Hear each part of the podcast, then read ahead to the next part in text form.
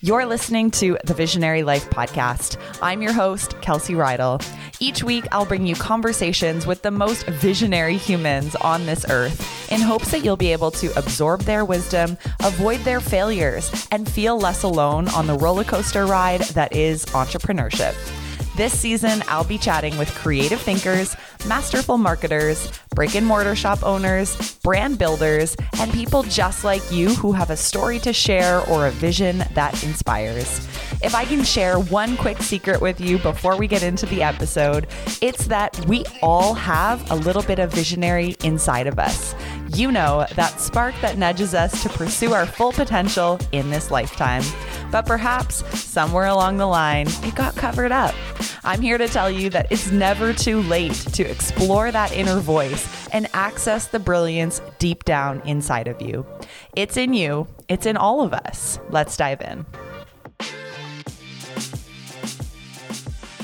Good morning or afternoon, visionaries. Quick up top before I introduce this week's episode, I want to know if you are a busy business owner struggling to keep up with content creation. Because if so, I want to share a way that you can actually generate more content and more leads in less time. So I've been using this revolutionary new tool, and basically it's helped me to leverage my time and create four times the amount of lead generating content. That means I can write my emails faster. I can create social media posts faster. I'm actually using it for my clients to write their website copy, their landing page copy. So it's a super cool tool. Um, I'm not a paid partner or anything, but I just want to teach you how I'm leveraging this artificial intelligence copywriter for make, basically improving the way that I create content and show up in my business. So if you want to join me, it's a free training. I love doing these type of things. I do a free marketing training almost every single month. Then go to visionary marketing course dot com slash free. visionary marketing course dot com slash free. So you can steal my content strategies, apply them to your business. And this is happening live on Monday, October fourth at seven p.m. Eastern time. So again, visionary marketing course dot com slash free. So go sign up, save your seat, and I will see you there. All right, on to this week's episode with Fatima Kamenge. She is a serial entrepreneur, a social enterprise advocate, and the founder of Social Awesome Consulting. Fatima believes that our values shape all that we do. And through her work, she helps businesses to consider the people, the planet, and profit in reaching for their next level of growth. In addition to her social, social enterprise consulting, Fatima is also a passionate advocate for self-care in business. Love it, as well as socially responsible investing, something that I have been wanting to learn so much more about. I was completely captivated by Fatima's calm and confident approach to building and growing her business in a way that challenges the status quo and honors her unique perspective and experiences. I wanted to talk to her for like five more hours because I'm only just starting to understand what it means to be a social enterprise, how to invest your money in a socially responsible way, and how to practice self-care as a business owner. But wow, she shared some really incredible wisdom that we can all use as a launching pad to learn more. So be sure to tune into the entire episode. And if you're vibing with this conversation, definitely take a screenshot and please share it on your Instagram stories. You can tag me at Kelsey Rydell. So in this episode, like I said, we talk about what it means to be a social enterprise, how an intro uh, to socially responsible investments works. She talks about how to do self-inquiry each week to address what's holding you back so you can move through and move forward. She talks about moving away from productivity hacks and a scarcity mindset into abundance. We also talk about making sure that who you are is showcased in your business. And I love that topic so much. So enjoy this episode with Fatima and please please leave us a rating or review on iTunes if this episode offers wisdom to you. I just saw that one of my friends, Blake Fly, left a review on the podcast app or the iTunes app back in July, and I just read through it, and it really does mean a lot. So Blake, if you are listening, thank you so much. It means the world that you would have taken the time to leave a review. So if you're a listener of the Visionary Life podcast and you want to see more episodes, please take a moment, stop this episode, go review it, hit that five stars or whatever stars you want to give us. um, and we really, really, really appreciate it. Okay, so on to this week's episode, and I will see you guys soon. All right. So we are kicking off our Visionary Life podcast episode this week featuring Fatima Kamenge. Did I get that right? You were the closest anybody's ever been. I'm trying my best, but regardless, I am so excited to have you here. You and I actually connected at a virtual co-working event a couple of months ago, and I think I put out a call to action saying I'm looking for podcast guests or people who want to chat about marketing, and we got on a fifteen-minute call, and that simply was not enough to crack open your journey and for me to ask all of the questions that I have for you. So I'm so thrilled to be able to sit down with you today and to really dissect the journey, how you got to where you are today, all things social investing, um, and really anything else that comes up. So thank you so much for being here and welcome to the show. Thank you for having me, Kelsey. How are you? I'm doing really good. You know, we were just chatting in the pre-chat that it's Friday as we record this. So I think both of us are looking forward to probably shutting down our laptops after this conversation and going to embrace life outside of these four walls of our office. Is that how you feel? I very much look forward. I feel like my computer needs a little bit of tender loving care when I open it after this, because I feel like I've, I, I, I reject it with my whole might, my whole body, and throw it away from me every yeah. Friday. And you know what? That's hours. Such a good point. It, like, it needs that love and care of being shut down for at least twenty-four hours so that it can recharge and it can rejuvenate and do its updates. And I think that that's yeah. kind of exactly what we need to do as entrepreneurs too. Yeah, it took, uh, I think we were talking a little bit about you know, the, the realities of working, um, of work, of being the boss, uh, of being the one who's, um, who has to make sure everything gets done. Yeah. And knowing to tell yourself as the boss to go home is really, really hard to do. It is. I don't know and... about you, but like learning that yeah. as an entrepreneur is a hard one. I remember someone once asked me, like, do you have a nice boss? And my immediate response was, oh, I don't have a boss. I work for myself. And they were like, do you have a nice boss? Wink, wink. And I, like, obviously it then clicked in. Oh, yeah, I am my own boss.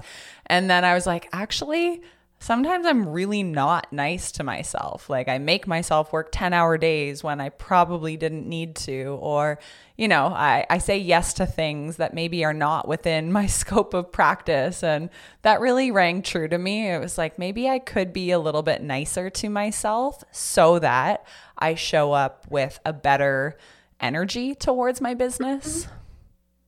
Hey, absolutely. Um, And I really like that that that lens. It is one where I do morning pages. I think a lot of people have those things. And um, one of the questions, whenever I'm like, I don't know what to write, uh, one of the questions that I ask is, how have you been nice to you lately? Mm-hmm. Um, and that always engenders quite a long entry around all the ways that I haven't been nice to me lately, hmm. but especially as a boss, like, yeah, I wouldn't, I wouldn't want to work under me two years ago. Currently, yeah, absolutely. Sign me up. Two years ago, I would not have wanted to be my own boss. And, you know, to that effect, I did quit my own self two years ago. mm-hmm. Mm-hmm. Um, it's called burnout. And that's when you quit your own job. uh, when you're on your own boss. And yeah, two years ago, I had some burnout, and that was the equivalent of quitting your own job when you're your own boss. Just because I'm sure the listeners are curious, what are mm-hmm. some of the major changes that you've made in the last two years to be a nicer boss? Or, you know, what are some of the things that you eliminated that you used to do that you no longer stand for inside of your business anymore? I think it's more of like, what did I embrace? Actually, it was a forward motion. Um, because that was the thing. I was working on the paradigm of eliminating all sorts of things, making more efi- things more efficient, doing all sorts of things that were about, were more of a scarcity mind, minded place where it's like, okay, I only have this amount of time, so I will make sure I maximize this amount of time and that amount of time. And I did a lot of productivity hacks.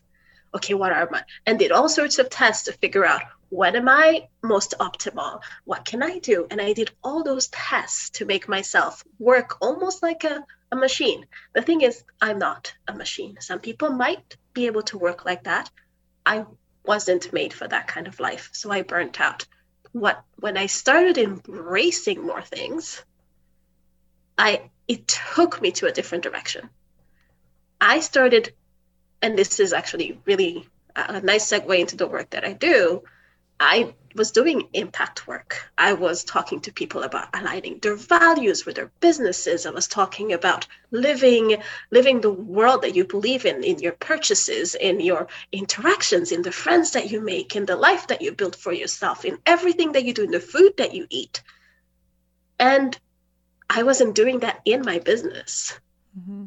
I might have been the person who was in the Rouge doing all sorts of environmental things and like volunteering here and there, but I wasn't embracing sustainability within my own life, within my own business. I wasn't embracing resiliency, longevity, integrity. Mm-hmm. I wasn't doing the things for my own business and for myself because I am the business. I run the business. Mm-hmm. I wasn't making sure that I was healthy in the right kind of way. Yeah.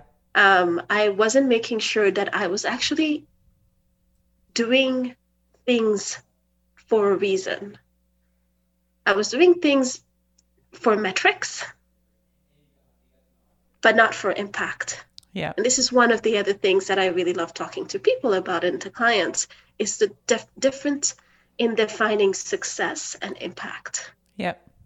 Success is, you know, it's metrics. It's a, you take one thing, you take another, you take another. Impact is how does it affect you? How does it affect the people around you? How does it affect the people that you serve? Yeah. I wasn't spending time with family, not the quality time. Yeah. I wasn't spending time with myself. I had no clue who I was anymore. Yeah. I wasn't actually spending the time to look at how I was showing up in the world. Mm-hmm. Because it doesn't matter how much money I put this to this place or how much of my work goes out there. As long as me, myself, as a being, as a human being, I am not showing up in the best way possible, espousing and representing the values and the things that I care about. Mm-hmm. It's some ticks. It doesn't have any lasting impact. So when I embrace the impact, I then said, okay, I need to go spend Sundays with my family, non-negotiable. Mm-hmm. I need a date night once a week with just me, yep, non-negotiable. I need time with my friends, non-negotiable. I need time to sit in a corner somewhere reading a book, non-negotiable. Yeah. Um, I need to volunteer in specific kind of places where I am not Fatima Kamenge of Social Awesome or whatever company, but I am there as an anonymous person. Mm-hmm. That was important for me. Yeah. Um, I need to do work that I don't need to tell anybody about. That was important for me. So like, you know, it was a journey of self-love, really. Yeah. And in that self-love, I was able to really love my business. And when you love something or someone, there's nothing you wouldn't do for them. So, mm-hmm. yeah. Do you feel like you had to kind of unwind your personal life or yourself from the business? And maybe before, when, you know, like you were so enmeshed in it, you were just too tangled up. Like, do you think that in order to be a successful entrepreneur, to have that balance, quote unquote, that we have to have that separation where we can, you know, go do things without worrying about the business, or be an individual without thinking about how does this impact my work? Or is it okay to be this, you know, lifestyle business where literally everything you do is promotion, everything is marketing, you're constantly kind of on the clock because your business is you as the consultant? What are your thoughts on that? Can it all be enmeshed together, or is it better to have that separation between who I am and who my business identity is? Do what works for you is what I would say. Yeah. Do what works for you. Oprah is Oprah. It doesn't matter where Oprah is. Oprah is Oprah. Right. How can you separate Oprah from Oprah, the personality? And I know I went extreme on that one. Yeah. yeah. But sometimes who you are is the business. Mm-hmm. Um, now, and then other times, you know what? If what you do is taxes and you're consulting on people taxes, you are definitely not a taxes. You're not, you're not taxes. You yeah. are a person who solve people's problems with taxes. Yes. Um, so some things are easier to unmesh than yeah. other things. It's in the little details. Mm-hmm. For me, and this is something that is an area of growth uh, for me, um, it's more about detachment mm-hmm. and labels slash identity. Mm-hmm. So I pay a lot of attention to the I am statements. To whenever I say, I am this, I am that, mm-hmm. I'm putting a label on that. Yep. I am, in that moment, going with the usually accepted on definition of what I'm saying. So if I say, I am a woman, what does that mean? How is a woman seen in the world? How is a woman showing up in the world? Mm-hmm. What is expected of a woman in this particular context right now? If I add to that, I am a Black woman, that's a whole other thing that is added on to that. Mm-hmm. I am an immigrant is another label. I'm a queer woman is another label. I am a plus size woman is another label. There's mm-hmm. so many labels I can put on myself that other people might also agree on. And I'm an entrepreneur yep. is another one. Whenever you use, whenever I use the I am statements, I pay attention to what I mean by that. Mm-hmm. And I sit down a lot. I think we were talking about the fact that my Friday afternoons are usually spent taking my brain to the what I called for a tune-up, which is my self-reflection time. Yeah. I look at the definitions of all the labels that I maybe have used that day or that I have used in the past week to figure out what they actually mean for me. Mm-hmm. And that's why, to your question, is there a way to do it? It depends on your definitions. Yeah. The other side is attachment. Every single one of those labels is something that we're attached to, a story that we've told ourselves. Oh, yeah. And we are incredibly attached to those stories. Doesn't mean that they're not valid. We make them true. Mm-hmm. And we use them as ways of being comfortable and of being safe. Mm-hmm. In some way, that can be really wonderful because it roots you in who you are and where you are and gives you power and strength. And other times it shackles you and limits you in terms of what you can do. Yeah. Because there are many people who have been who have stopped themselves from doing something because they were very much attached to the label of I'm a woman. Mm. And a woman doesn't. A woman doesn't. And I think when you're an entrepreneur, your job is to redefine the world, redefine everything, add a new parag- paradigm to things, and bring solutions to what is not working. And in order to solve what is not working, you have to be able to be aware of what is not working, which means you have to have a perspective that is not necessarily one that is within the box, mm-hmm. which is why I love entrepreneurs.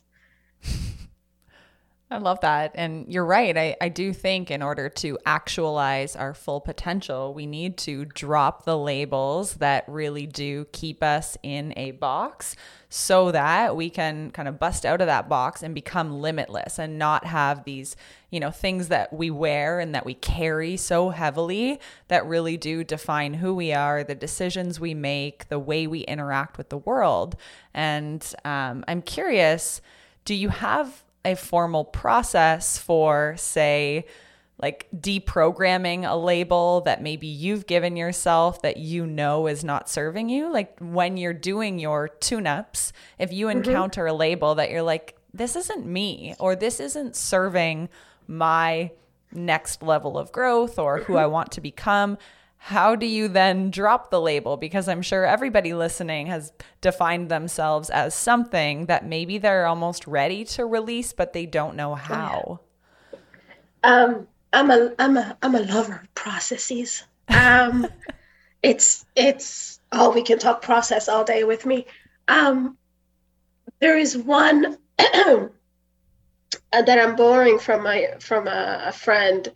Um, his name is Ron, and I'm forgetting his last name. I will give it to you so that you put it in the show notes. Yep. Um, he has this method that I have tweaked and changed and added to my own. He calls it the live method. Mm-hmm.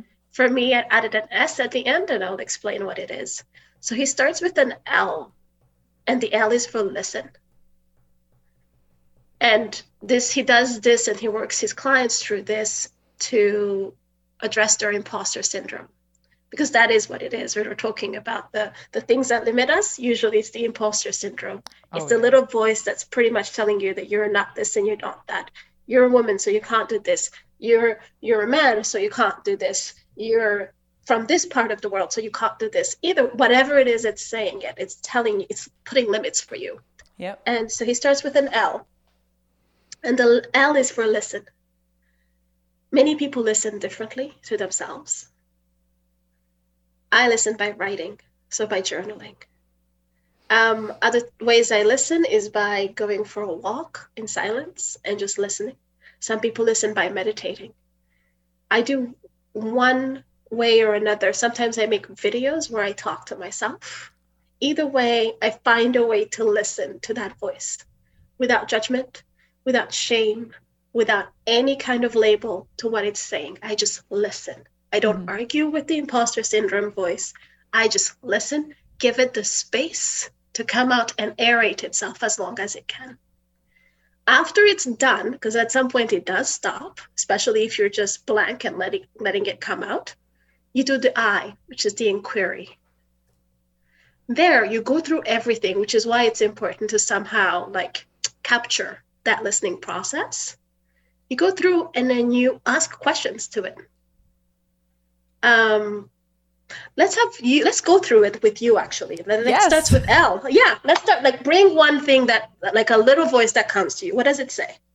A quick word from our premier sponsor of the Visionary Life podcast, and that is Healthy Planet. If you are a health nut like me, you're going to love that you can save money on the brands you already purchase by ordering online from Healthy Planet. They love our visionary community and want to support all of us in living our best lives. So you can shop at Healthy Planet entirely online, and products will be dropped at your doorstep within just a few days. It's so easy, so convenient, and that gives you no excuse to say it's really hard to eat healthy, because it's not. So treat your body, your mind, and your business with with the fuel it deserves from Healthy Planet. You can shop by department, dietary need, or even just check out the sale rack. It's such an efficient way to ensure you're stocked up on all your favorite health goods all of the time. Use code visionary ten at checkout to save on your Healthy Planet order. That's visionary ten at checkout.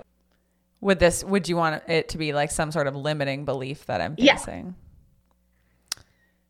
Yeah. That my perspective in the world of marketing doesn't matter. Mm. Keeps, so let's listen. Like, what does that mean?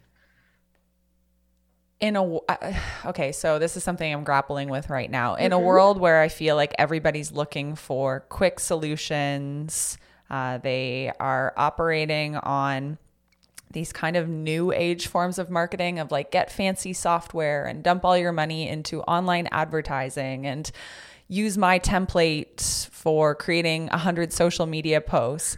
I feel like I have this opposite perspective that's like, no, it's about relationship building and it's not about, you know, making people buy things they don't need. And it's actually about being gentle around people rather than forceful.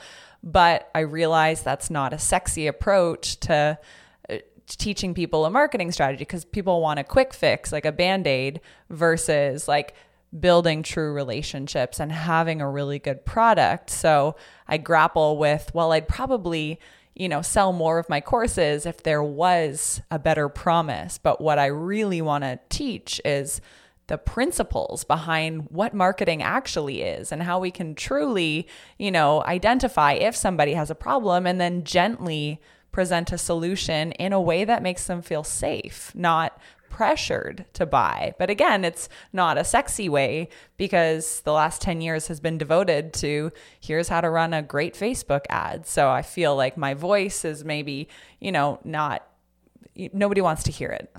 Mm. So what you're saying is that nobody wants to hear your voice when it comes to that. And what you're saying is that your message, what you're presenting is not sexy. Yep. Um, it is not um, instantly gratifying. No. Um, so, okay. So those, that's what you said. That is what we did. We listened. Now let's inquire. And the questions for me from this particular moment would be, do you want to be sexy? No. Do you offer value to your clients? Mm-hmm. I think there's more value in what I teach than in copying someone else's formula. Do you want to continue offering value to your clients? A hundred percent. Yeah. What actually do you want to do with your business? Is it more clients or is it more successful businesses? Like, what is your aim of your business at the end of the day? Mm-hmm. I want to help bring thousands of small business owners back home to their inner marketer. I want to show them that they don't have to look external for their marketing strategy, but instead, instead, like, they can dig deep within them and who they want to be inside of their business promotion strategy and be more of that. So if I could share that on a bigger scale and help more people, that would be the ultimate goal. All right. So, but you do want to scale. Yeah. I so want... what I'm hearing is that it's not that you're, you're pro- it's not that you're not sexy. It's not that you're like, you just want more people to experience the value of what you have. Yeah. So, so that's the inquiry. Mm-hmm. Then we move into verbalize. Verbalize. Verbalize, I also call it the vulnerability card.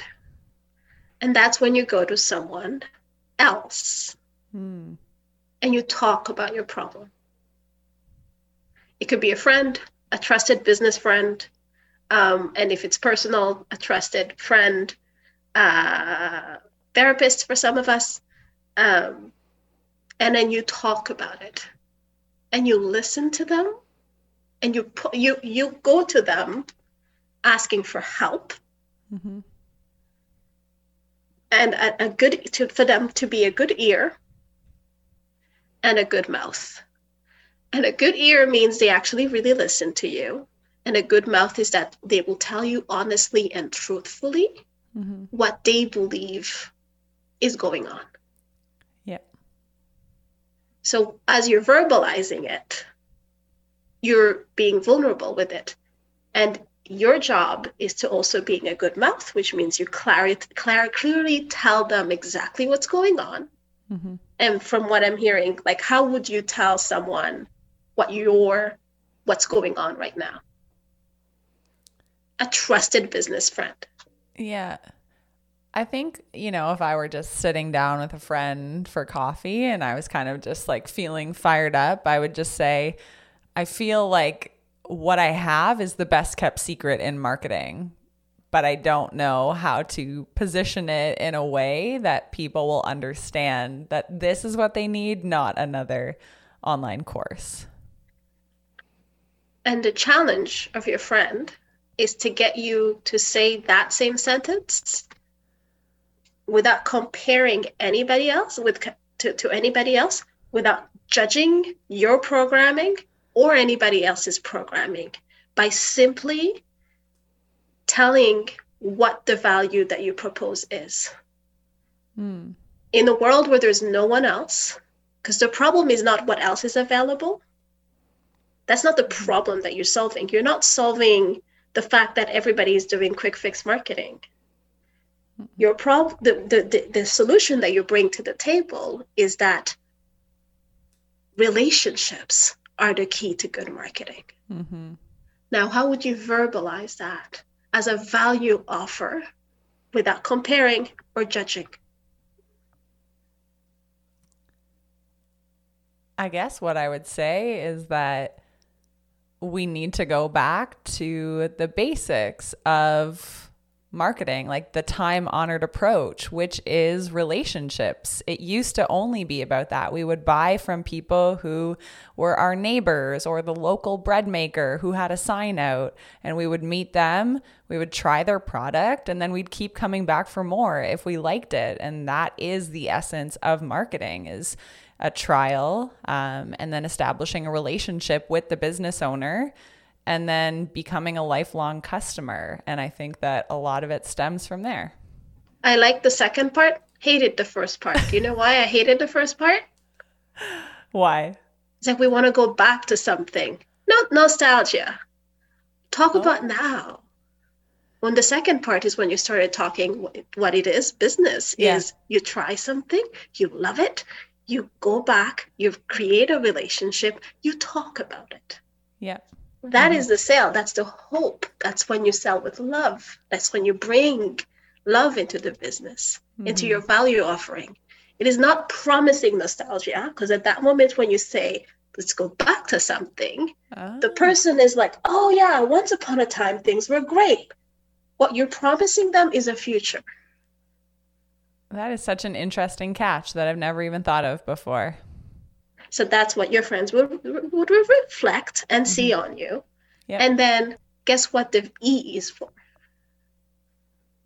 Listen, inquiry, vulnerability. It's my favorite. Explain. Experiment. Experiment. Oh, I love that word. Yeah. And there you try two, three, four ways of putting that messaging. Mm-hmm. And you experiment around it. You try it on your clients, you try it on your on your new people, you try it on different ads, you try it. Low cost, just experimenting, just playing with things. Mm-hmm. I feel like so many people, though, like we're terrified to do that experimentation because we're almost primed to avoid failure these days. And it's Absolutely. like, well, if I'm not guaranteed to, you know, get met with positive feedback after mm-hmm. I share this, then I don't want to do it. But I think we can learn way more from, you know, the three experiments where people yeah. go like, that does not sound good. That is not you. It didn't work at all. didn't work at all. Like, like you just challenged me, right? Yeah. In a good way. Um, but I think we're kind of wired to not want to do that. Like I would be like, ah, I'm it's good. It's safer Let's not just... to do that. Yeah. yeah. Um, so this is why, because that's my my friend my friend's uh, program. The system ends at live. I added the S because oh. I needed the S, which is surrender and trust. mm-hmm. Because I needed to be like, ah, I actually need to experiment and go and just run away from things. Mm-hmm. At the moment I get them done, I, I deliver that experiment and then I surrender. Yep. You surrender and actually really let go. Surrender the outcome. Understand that some of it will fail and some of it will be wildly successful. Mm-hmm. Some of it will just be blah. Um, and then you go back again, back to listening. You capture the data and then you go back through the process again and again and again. And this is really lovely for me to kind of just like do um, once a week. It takes about five, six, seven minutes, ten minutes sometimes mm-hmm. um, to do the whole thing, or as many times as you can. Um, and it makes you check in on your business, makes you check in on yourself. Mm-hmm. Makes you check in on your goals, your life, really. Just checking in. Hmm. Um, so the surrender is a big part. And then you try again, something new. You listen to another thing. But the best part is that after you've gone through that process, that original sentence is no longer valid. It might come through as a yeah. different kind of thing, but at least you've you've addressed that one as opposed to ignoring it and letting it grow. Mm. Yeah. So cool. Is this something that you do with your clients that you work with uh, inside of Social Awesome? Yeah, I do. Uh, I do that, especially with the social enterprises that I work with, because mm. a lot of them have, they have really big missions. And they feel called to do really amazing things. And they often wonder if they are the ones to do it. If their their their message, their their their, their calling is appropriate. And going through this really is helpful mm-hmm. to a lot of us to kind of be like, it's okay. Yes, this is where you're supposed to be. Go for it. And to have especially the point of inquiry where you really, really question the validity of that question in itself mm-hmm. helps quite tremendously. I love that. Um, you mentioned social enterprise. So I'm curious, yes. can you define for our audience who is not certain what a social enterprise is, define for them what that is and maybe how that differs from, say, a charity or differs from a for-profit business? Why? What is a social enterprise and why do you only work with them? All right. So my definition of social enterprise might not necessarily be everybody's definition of social enterprise. Um, this is my definition. Mm-hmm. It's every business that is a business, first and foremost, meaning it is an entity that provides value in exchange for value in the world. And that value can be, um, and, and in my particular case, the value has to, one of the exchanges for value has to be money. So that's what a business is. It's you sell something of value and you are given money as an exchange, as a tool of exchange for that. Mm-hmm. Um, so a social enterprise for me, and which is what it differs from um, any businesses that doesn't do that, is that its intent, it is not just to have profitability. It is also absolutely dedicated to making sure that the impact or that the work that it does in the world, the way it serves its clients, the way it serves um, um, its community, the way it serves its employees, the way it serves its stakeholders, and by stakeholders, it's like every single person that it touches, yeah, is in a way that is good for them and the world. So the intent is to make money and do good for the world. Mm-hmm. And for me, a social enterprise does not separate doing good and making money. So that's for me what a social enterprise is.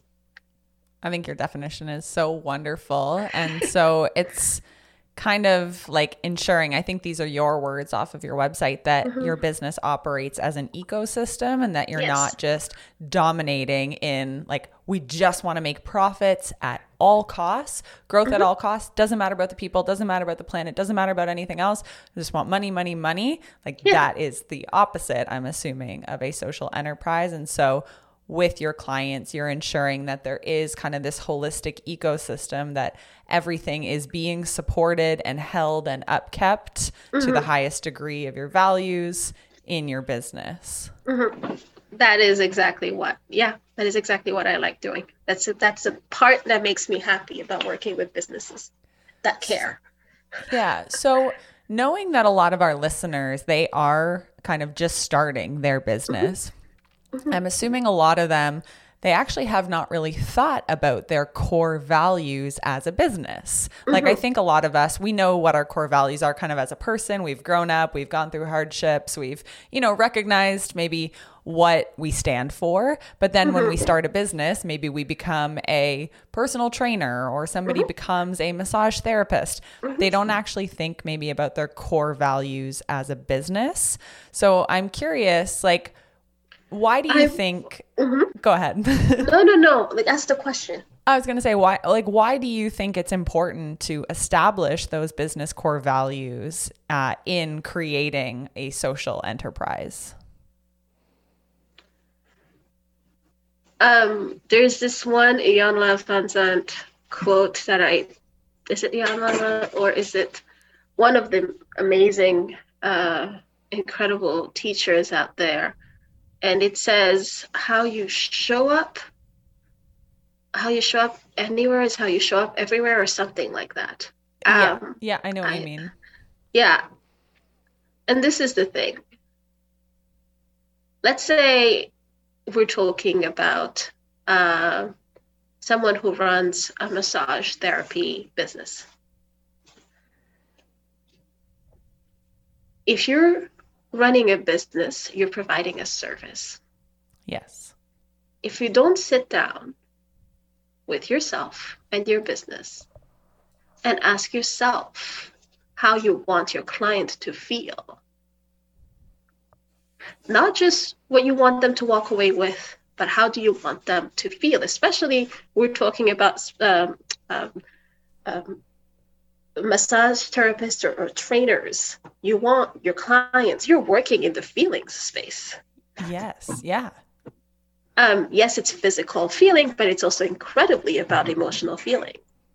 Now, if you don't sit down and or stand up or walk out or figure out how you can make sure that your client goes home feeling safe, seen, heard, supported,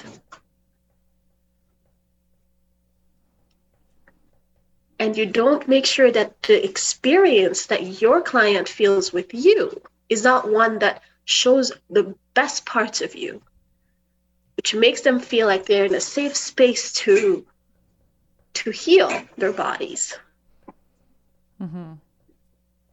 then are you doing your work? I don't think so. I don't think you're doing your work to the highest degree possible. Um, yeah.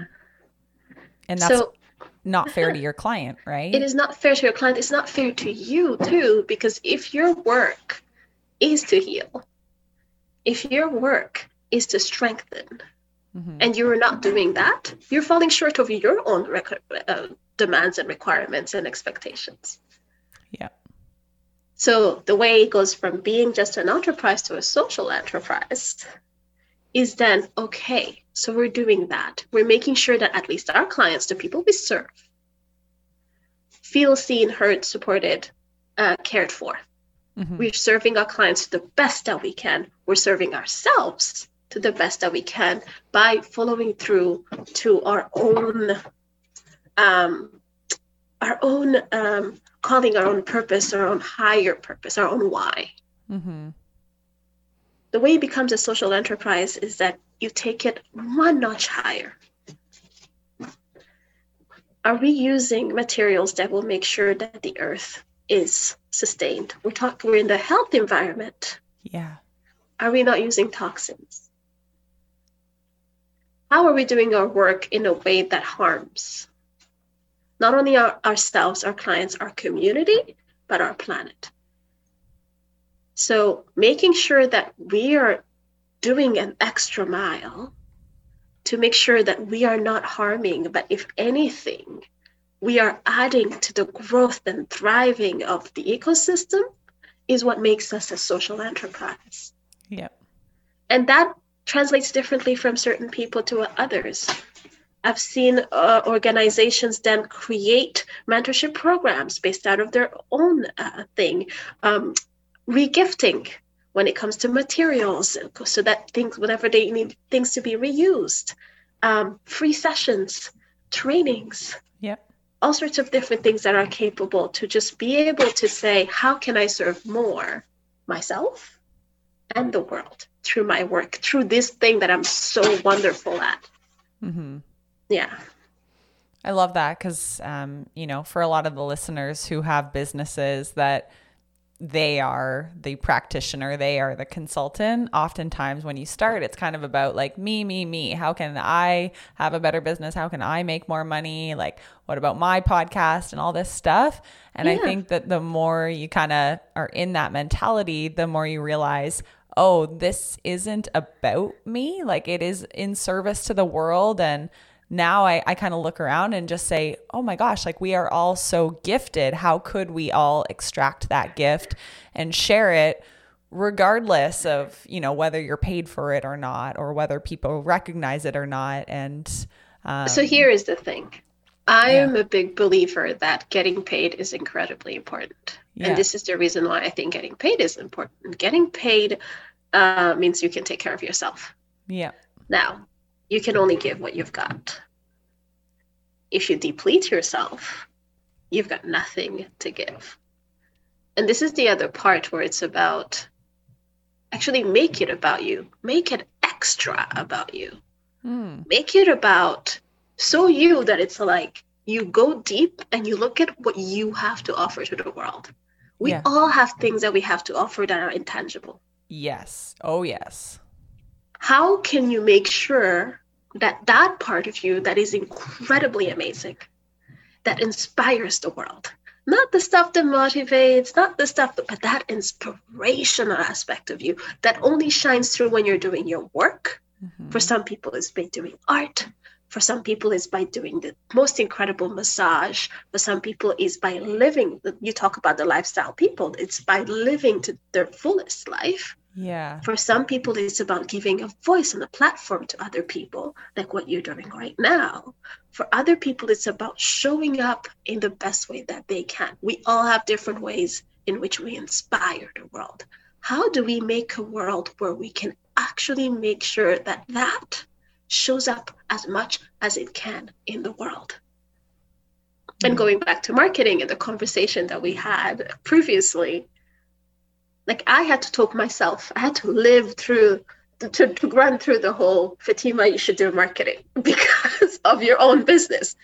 Yeah. And the answer came through with, I believe in what I have to offer. I know the world needs what I have to offer. Mm-hmm. Now, how, isn't it selfish if I stay mum about it and not share it with the world and give the people the option to work with me or not? Yes. But they should know about it.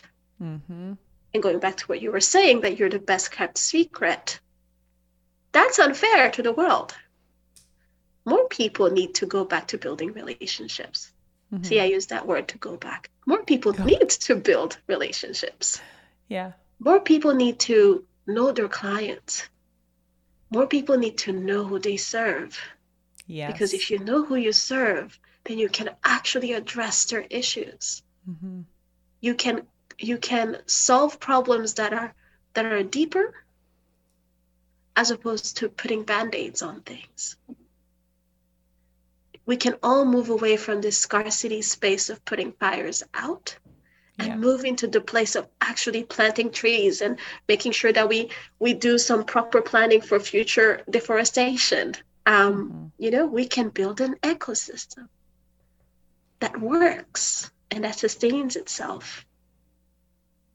And it starts by d- diving deeper mm-hmm. and figuring out what we have to offer. Mm-hmm. I think that that is kind of the life's work, is like to really dive deeper and to cast that vision, right, of like where we're going. But then I think the ego kind of gets in the way, and the ego chatter is like, no, not you. Like, keep your vision small. Don't worry about making a big impact. Like, you're not cut out for it. But I think that maybe where the magic lies is when your vision actually grows bigger than your ego. Um, when finally you like see the light and you're like, I don't care what that chatter in my head is. I don't care who's judging me. The vision is so big now, and it might not be super clear, but it's definitely there. And you almost just like squash those comments that keep coming. But maybe when the vision is small, the ego squashes it. Or it's more of, you care so much, so deeply about the vision, about what really matters, what really matters. That every single thing that comes in your way might be really loud and incredibly annoying, but what really, really matters, it's so clear that you can always go back to that North Star and know, you know what, that is what really mattered. That is what really I'm right. working on, and I have to continue further, because that thing that I really care about, that thing that I've um, that I've gone deeper and realized that is my true want and desire and true purpose mm-hmm. matters so much more yeah. than appearances, than all the attachments and all the labels that come with it. Mm-hmm. Because I know what really matters. I love that. So, you know, kind of like, I wish I would have addressed this maybe a little earlier, but you actually do this work within Social Awesome. So yes, can you I do. kind of explain to our listener what, who do you serve at Social Awesome, and uh-huh. how do you work with people? Because you are literally like saying incredible things right now that like are making me want five hours of your time. I look forward um, to working with you, Kelsey. Seriously. Yeah. You just got a new client. Um, so, but could you give us a rundown of who you serve and, and how you help when somebody says, I need, you know, I need to make my social enterprise better? What do you do? So I help people in three ways. The first way, and this is the spiel, uh, the first way is through my consultancy aspect of things. And there I come into established for-profit businesses that don't necessarily know exactly how to do in- impact, or don't have an impact strategy, but they're like, you know what, we care, we just don't know exactly what to do. I come in and I help them figuring out their impact strategy and how to deliver it. My approach on all three of the things that I do is bottom up. Um, we go with the clients, we go with the community, the people that they serve, and we ask them how they want to be served better. And we create financially resilient, sustainable solutions that actually are impact focused mm. for the for-profit businesses. For the small social enterprise, I come in because often they need more of the business aspect of things, and we work on business models, feasibility studies, and things that show them how to build a sustainable business that's profitable and sustainable as they grow. Mm-hmm. That's the second offering. The third thing, which is my newest uh, venture, and I'm really excited about that, is S R I portfolio consulting.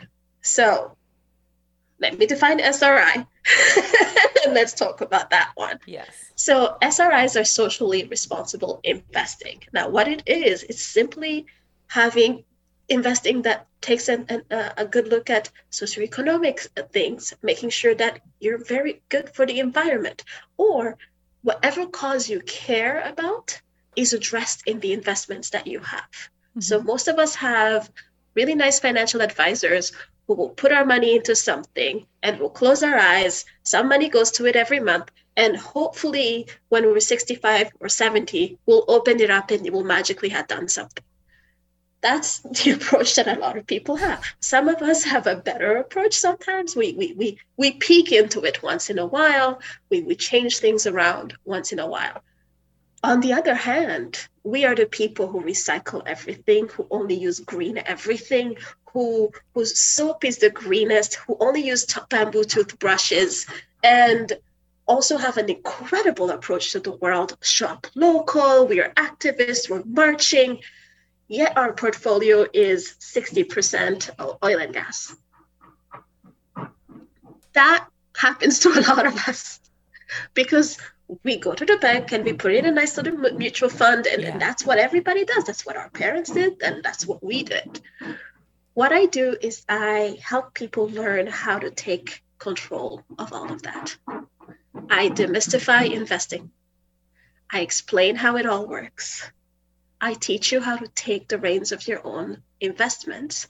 And we then design your own socially responsible investment portfolio that is profitable, that is safe, that is balanced, that is self-directed, where mm. you actually look at the things that you care about. Because Kelsey, what I care about and what you care about, very different. Yep. Like the causes that I'm really into, who knows? Me, like some people, I have a client who's really into lemurs and everything had to do with lemurs. And I was like, okay, like let's look at something that, let's make sure that everything that's lemur oriented, we're going to, and it's viable and it's a good company, we're going to invest in that. And they were so wow. happy to be able to invest in something that has to do with the lemurs. Wow. It's very important. Um, other clients would be something like, oh, you know what? I really believe in shopping local and being local and everything local. And I'm like, okay, let's look at the opportunities that are available for you to support companies that are not against destroying the local economy. So for you, for them, for example, having Amazon in their portfolio was an absolute no-no. They had Amazon in their portfolio before. So it's really important to know what you have and what your money is invested in. So the S R I consulting is, I walk you through, I get, I hope, I usually get find myself fired a year later, and you would usually walk away with a way to manage your own portfolio in a way that's sustainable and that's aligned with your values. Mm. So that's the third offering. Incredible. And I love that you're bringing this up. Number one, because we've never talked about it on the podcast before. We've never brought up socially responsible investing. I think, you know, we hear entrepreneurs saying, oh, you should invest this much of your money and diversify your income. But I think for myself and potentially a lot of the listeners, we've never actually considered when we hand that money over to an investor or somebody who's going to deal with it, what happens from there? Where is it going? Does it align with the core values of my business, of my personal life? Everything else, every other decision I make in a day generally is to support the world that I want to see in the future. But for some reason, I don't know what it is, I've always turned a blind eye to that. Maybe it's because I don't understand what's happening. Maybe it's because I don't want to deal with it. But when you say this, I realize that it's incongruent with every other belief that I have. So, you know, why isn't this being talked about more? Why, like, why am I kind of only hearing about this for the first time? Or, you know, where's the disconnect and why aren't we all investing responsibly? Um, it's not easy to talk about money. We don't talk about money. We mm-hmm. live in a culture where it's very much either gauche or taboo. We we only talk about money. The people who talk about money have talked about money in such a way that has made money very unattractive to us. Yeah. It, it's uncomfortable. You're, you're talking about money, whether it's like, ah, I don't have enough, or oof, I might have too much. What does that even mean?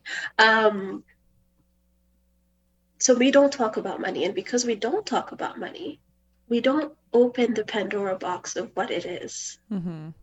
Um, and that is the first step. It's just like being able to talk about money with our friends. And that's why we don't hear about it. Yeah. Um, but socially responsible investing has been around for actually quite a long time. And most banks now offer some socially responsible portfolios. Okay. Um, that yeah. are available, even robo-advisors and mm-hmm. other Um, investment um, outlets out there such as, you know, I won't mention names. I don't know exactly how that works with the podcast thing, but most whatever. Of them will have, like, Wealthsimple will give you a socially responsible portfolio. They would ask you questions. Do you care about socially responsible uh, investing? Right. And they will design a portfolio for you that would have some of that risk. So really, you can do this in so many ways, as little involvement as you can, where you click a few boxes on a robo-advisor, or you go to your financial planner and you say, hey, I would like to have some of my money in a socially responsible, I would like my money to be in a socially responsible portfolio. And they'll be like, oh, sure, we're going to look for some E S Gs to put your money into. There are many options out there that you can do for low impact kind of things. If you don't yeah. want to go in there, if you still don't want to open that Pandora box of things, there are ways to do that in a very minimally invasive way. Mm-hmm. Um, But yeah, socially responsible investing has not always been accessible either for the normal person. Mm-hmm. It was the thing that the people who are incredibly wealthy yeah. had access to, mm-hmm. because they would say, you know what, I will never need any money for anything else. I can take the extra and use it as, you know, as good, as, as a good investment. Yep.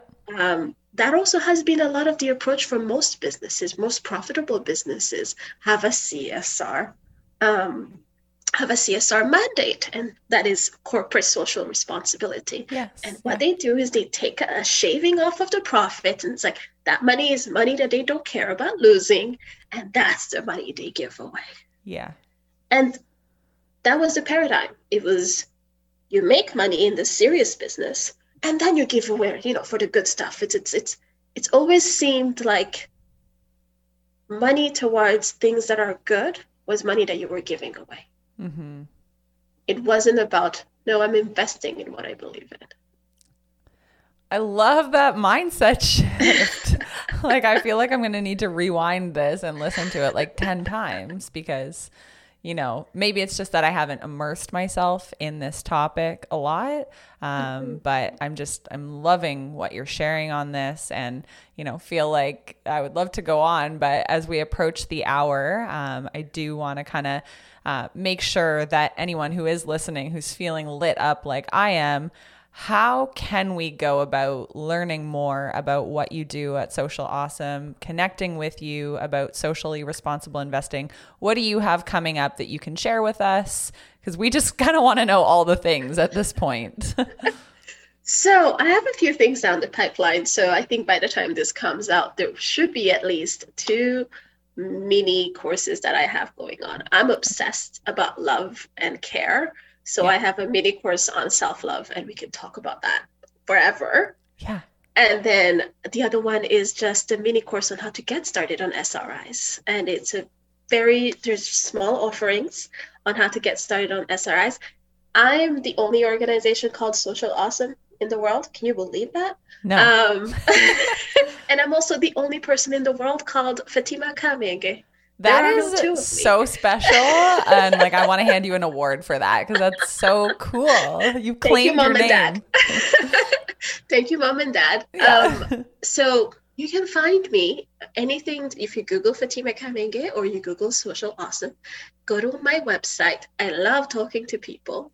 Book a discovery call, and let's talk about how we can partner and make things happen for you. Yeah. There you go. I love humans. So relationships, right? People should reach out to you, establish yeah. that relationship in a fifteen minute yeah. call, and, and yeah. see where it goes from there. And I'm sure exactly. you can kind of prescribe that logical next step for anybody who does. So exactly. And often it's, it's always a great conversation. Um, more often than not, we're not the right fit. And that's even better. Yep. Because it means that you have taken a step towards finding the right person for you. Oh. And then when we're the right fit, you get me in your life. And that's kind of a bonus.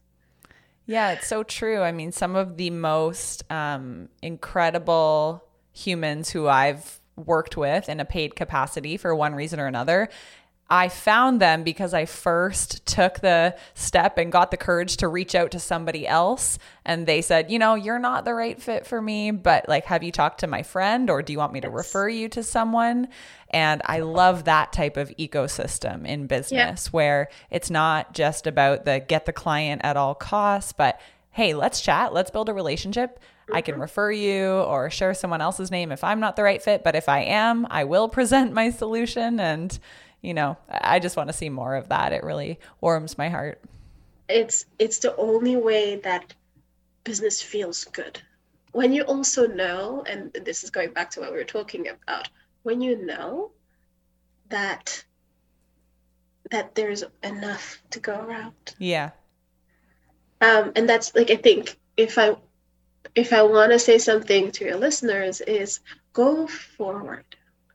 What can you embrace? Not what can you let go of? Because there will always be many things that you should let go of. Yes, declutter. Yes, Marie Kondo your life. Mm-hmm. But what can you then embrace? What can you embrace that is so potent, so important, so care, so so needing of your whole being that everything else must leave? Mm-hmm. So what, good. What do you choose? Not what do you reject, but what do you choose? And that should be the driving force. On that note, I want to say thank you so much for sharing the last hour, so much of um, just subject matters that we haven't talked about before. And I love your perspective and just your unique angles on growing a business and really your way of smashing kind of these archaic beliefs that maybe, you know, we've once held as entrepreneurs and as individuals. So thank you so much for doing the work that you do. And I cannot wait to continue learning from you. I know this is just the beginning. Um, so yeah, thanks again for your time, and we wish you all the best in your future endeavors. Thank you so much for having me and making such a beautiful space for me to be able to talk about me. You're so welcome. Thanks for tuning in to this episode of Visionary Life. I love bringing you these conversations on a weekly basis, so it would mean so much to me if you could help me out by rating and reviewing the show in your iTunes app. You can also support the show by taking a quick screenshot of the episode and sharing it on your Instagram stories, tagging me at Kelsey Rydell. I'll catch you in the next episode. P S Whenever you're ready, there's a couple of ways that I can support you. So first thing, if you're ready to make your first or next fifty thousand dollars in business, explore how the Visionary Method business coaching experience can accelerate your growth. There'll be a link in the show notes. Also, if you're feeling lost, confused, or overwhelmed when it comes to starting an online business, reach out and book a free revision call with me. I'll offer you customized recommendations on how to get unstuck so you can live a life filled with joy, happiness, and fulfillment.